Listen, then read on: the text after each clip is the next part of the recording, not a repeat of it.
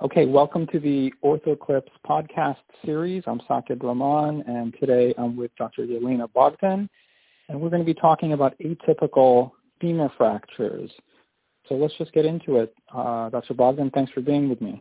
Thank you very much for having me. I'm very uh, happy to talk about this relatively obscure but very fun topic. Yeah, and I know that uh, you have a lot of interest and expertise, so I think our listeners will appreciate that. So maybe we can start right in and have you briefly describe what are atypical femur fractures? What does that mean? Uh, maybe a little bit of background.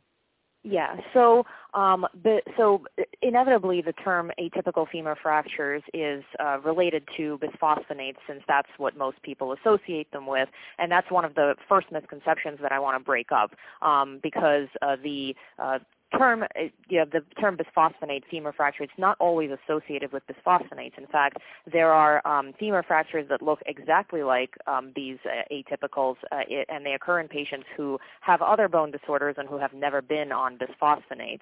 Um, likewise, there are people on bisphosphonates who never get fractures, but um, it is the most um, commonly cited link. But for the purposes of this talk, let's just call them atypicals. And so um, the background kind of kind of is is pretty simple. Um, you know, for the scourge of osteoporosis, bisphosphonates are um, now becoming very widely used, and uh, they were used uh, for a while, and then, um, especially out of Asia, people started uh, having um, these uh, very strange-looking uh, femur fractures that would occur from very uh, low-energy trauma, and they were primarily subtrochanteric, and I'll kind of explain why um, in a little bit later. But um, they they didn't look like a very typical subtrochanteric femur fractures. They were occurring in young younger individuals than the uh, typical hip fractures would be, and they uh, had a very specific appearance. They looked like uh, like they were chalk stick type of fractures. They looked like they just broke in half, and uh, most importantly, sometimes they occurred without any trauma at all. And uh, the connection was made pretty early on. The first case reports came out in 2005, and it became a big issue in the lay press because people started saying, "Oh my God, these um, bisphosphonates are doing something to the bones, and you're going to have a broken femur." And there was like like this big hullabaloo about it. Um, well, I, I don't think anybody should be panicking, um, and I'll kind of talk about that a little bit. But there is certainly a connection there. So at their um, at their mo- most basic, atypical femur fractures are a subtype of an insufficiency fracture. So it's basically uh, an insufficiency fracture is a stress fracture that occurs in abnormal bone. So there's something unusual going on inside the bone, either as a result of the bisphosphonates or as a result of a bone disorder. But the normal remodeling process is um, is somehow altered, and that causes uh, these fractures to occur. Um, so as I said, they're associated with bisphosphonates, and that is the largest risk factor, particularly with alendronate, um, which is also known as Fosamax. Uh, first of all, because it's very commonly used in the United States, and second, because it has the longest half-life out of all the bisphosphonates, so it can stay in the body for years. And uh, the connection between uh, bisphosphonates and atypical femur fractures is actually stronger than the link between smoking and lung cancer. So in at least one study, the odds ratio was 139, so for occurring if you were were um, on bisphosphonates versus um, versus if you were not. Um, so, uh, and in terms of uh, what they are specifically, if you want me to go into kind of like how to diagnose them or what types of patients get them, generally they're going to be a little bit younger by about a decade than your standard hip fracture. They tend to be female, um, also because um, females are more likely to be treated and to get osteoporosis. Um, and uh, usually there's minimal to no trauma, so sometimes they could just be standing and turn funny and their leg will snap and then they fall. They um, have prodromal pain, not all the time, but much of the time. So depending on what you read, about 30 to 77% of the time, they're going to have some kind of pain. And it doesn't have to be just in the area of the hip. It can be in the knee. It can even uh, radiate to the back. So um, a lot of these things are missed early on until they fracture because people think it's coming from something else. And uh, a lot of the time they're going to have contralateral findings as well. So one of the most important things I want to impart is that um, you want to make sure that you check the contralateral side. And then in terms of how to diagnose them, there's a very specific radiographic pattern. Um, the American Society of um, Bone and Mineral Research released a list of criteria. So there's five major criteria. There's a couple of minor criteria which I won't get into, but the four out of five must be present in order for it to be diagnosed. So the five of them are minimal to no trauma. The fracture has to start on the lateral side and it's got to be predominantly transverse. So what I mean is on the lateral cortex, it has to be basically 90 degrees and that's been studied. So the fracture line has to be completely straight laterally. If it's not, then it is not a bisphosphonate fracture or it's not an atypical fracture. Um, with a complete fracture, it has to involve both cortices and might have a medial spike. And with an incomplete fracture, it has to start laterally. If it starts medially and there's nothing laterally, again, not an atypical fracture. So that's um, so that's one of the criteria. And then um, it uh, then uh, the next one is that it has to be non-comminuted or minimally comminuted. Um, and the last one is that there has to be local thickening of the lateral cortex, not the whole bone, just the lateral side. So those are the five criteria: minimal trauma, originating laterally, complete has to involve both, and uh, incomplete has to only involve the lateral, non-comminuted, and local thickening. So if you have four out of five of those, it's uh, pretty. Um, it, you can be pretty certain that this is an atypical fracture. It's a great overview. I think uh, that really uh, is going to help the listeners uh, understand, you know, to make sure they don't miss one, mm-hmm. and uh, that there are more than one criteria. I mean, so now that it's been 10 to 15 years um, that since we first recognized these.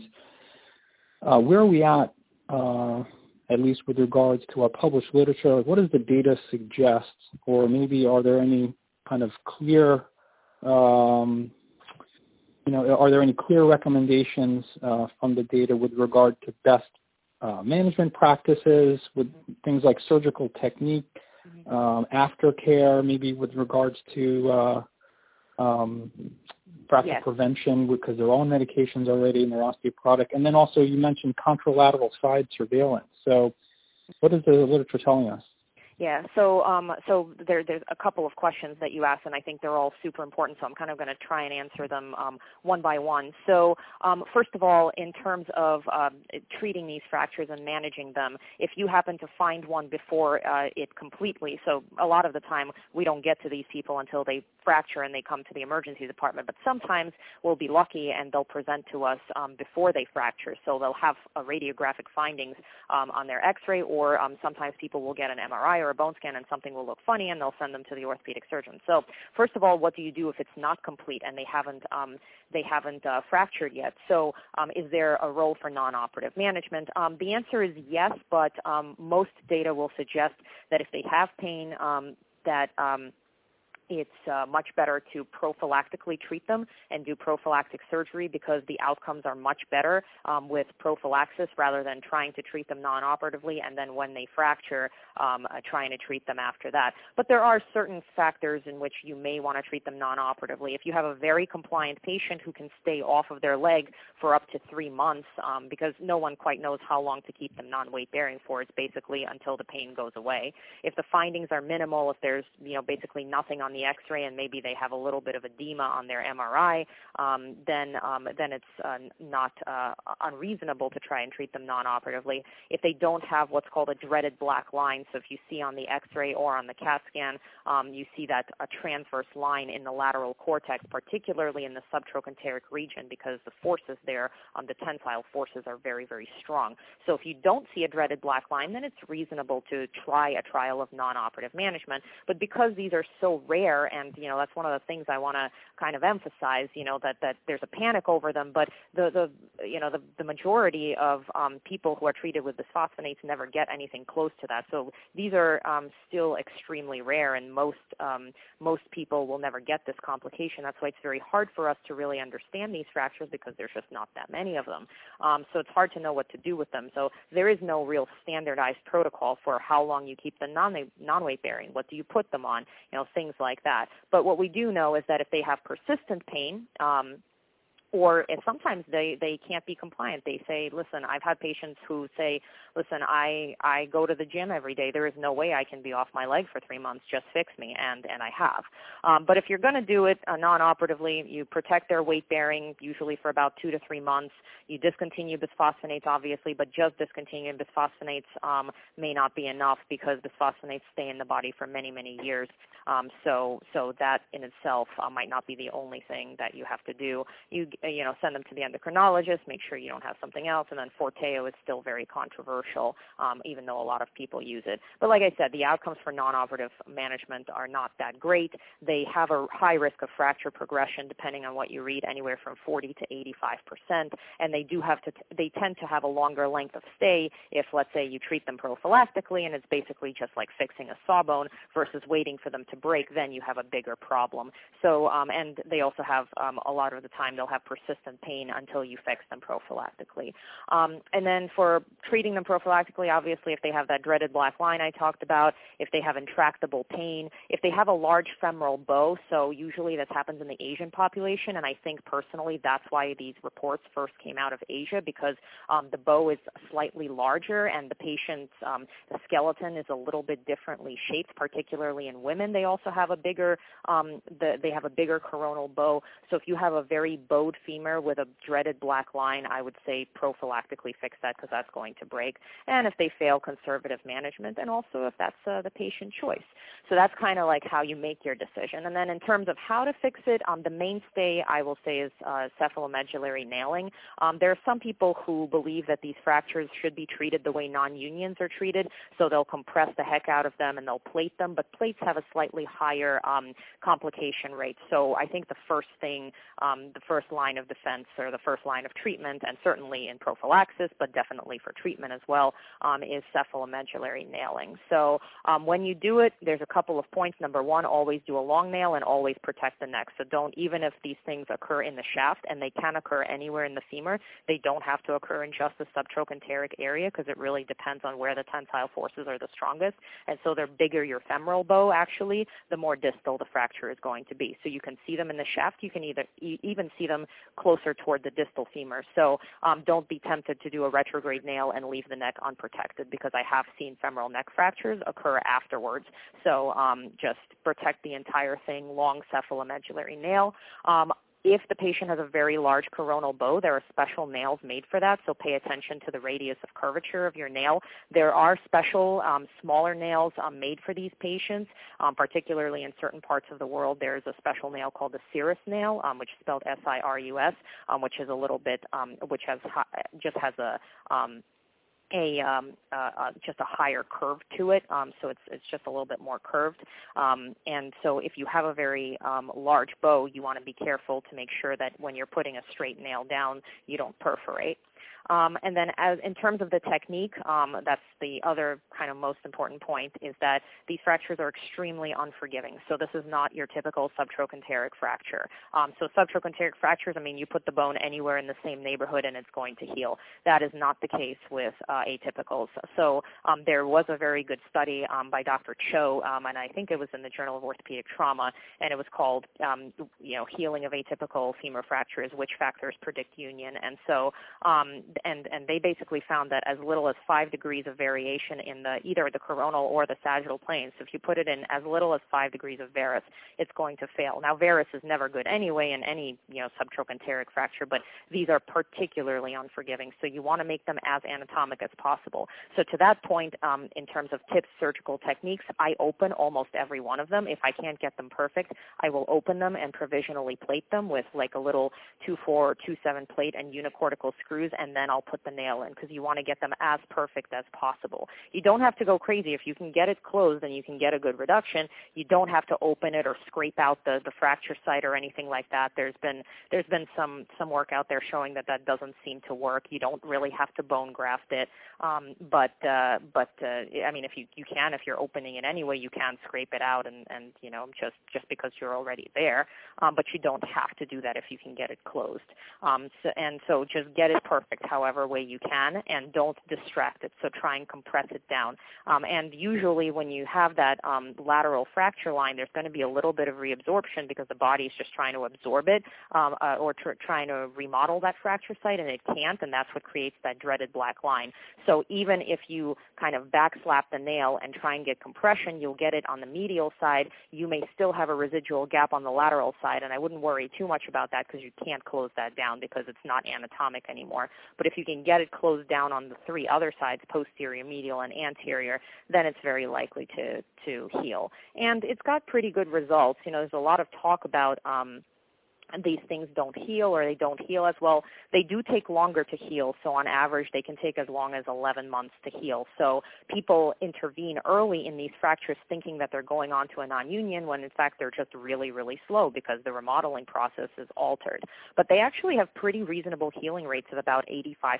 So they're not as horrible as people make them out to be because the current studies that are showing that there's more revisions in these plates, if you look at these studies carefully, um, the, uh, the the, revisions are sometimes not for that fracture at all. They're not like revisions for non-union. Sometimes they're for periprosthetic fractures that occur from another fall. Sometimes the reasons for the revisions are unclear. So it's not like it's not like they're all um, it's not like they're all um, um, being uh, uh, you know done for some problem that's uh, that's going on with the fracture itself. Um, but certainly they're, you have to watch them very carefully because especially if they're not anatomic, they are very prone to delayed or non-union. Okay. And, you know, you kind of gave a lot of uh, practical tips, I'm sure, from some experience dealing with these that I think a lot of surgeons who encounter them occasionally can probably incorporate in their practice. So I appreciate uh, you giving those tips.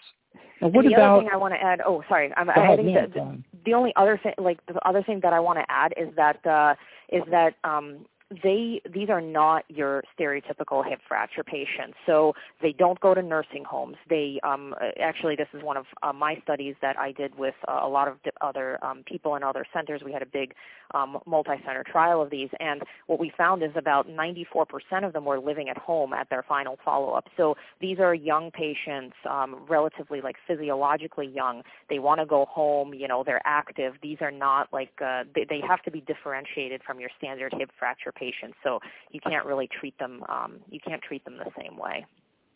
That's a good point. Now, I guess as my final question uh, before we finish, how has the medical community responded to this? Now it's been you know 10, 15 years. You said that these are pretty rare, but have uh, medical practices for prophylactic treatment of osteoporosis changed specifically because of these atypical fractures, or are things pretty much the same or just changing as they normally would with as newer drugs come out and modalities of treatment? I think there's a little bit more awareness of it. Certainly now the FDA um, now they recommend a um, drug holiday for bisphosphonates. So after about three to five years of taking them, you take a drug holiday to sort of. I think the idea is to allow to allow the drug to clear the body and and help it not build up so much that it doesn't affect the remodeling process. But bisphosphonates are just still so incredibly effective in treating osteoporosis that they are still the first line drugs. In fact, one of the issues with Forteo is that it's not often covered covered by insurance and it's very expensive. But if you, you know, one of the sort of tricks is that, um, you know, if someone has an atypical femur fracture, by definition they have failed bisphosphonates.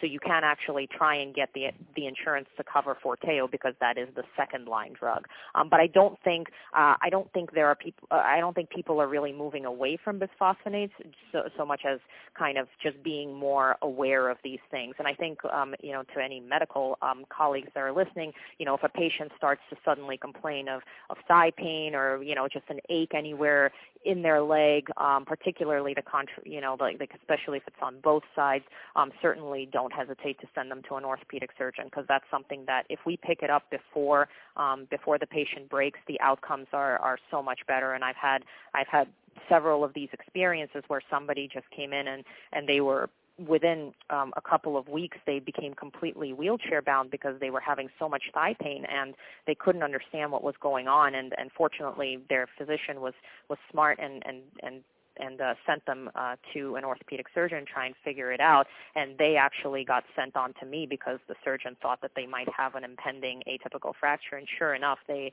they uh, did, and it was very distal. It was actually close to their knee replacement, and they thought that there was something wrong with the knee replacement, but it wasn't. It was um, right above that. There was um, in the distal femoral shaft. There was a little bit of a of a change there in the cortex, and I did a prophylactic nailing, and the uh, the change was incredible. I mean, literally on the the first day after the nailing, the patient was up and walking when they had been wheelchair bound for several weeks because of this pain. So, um, if you can catch them early, it's it's actually quite a quite a life changing procedure.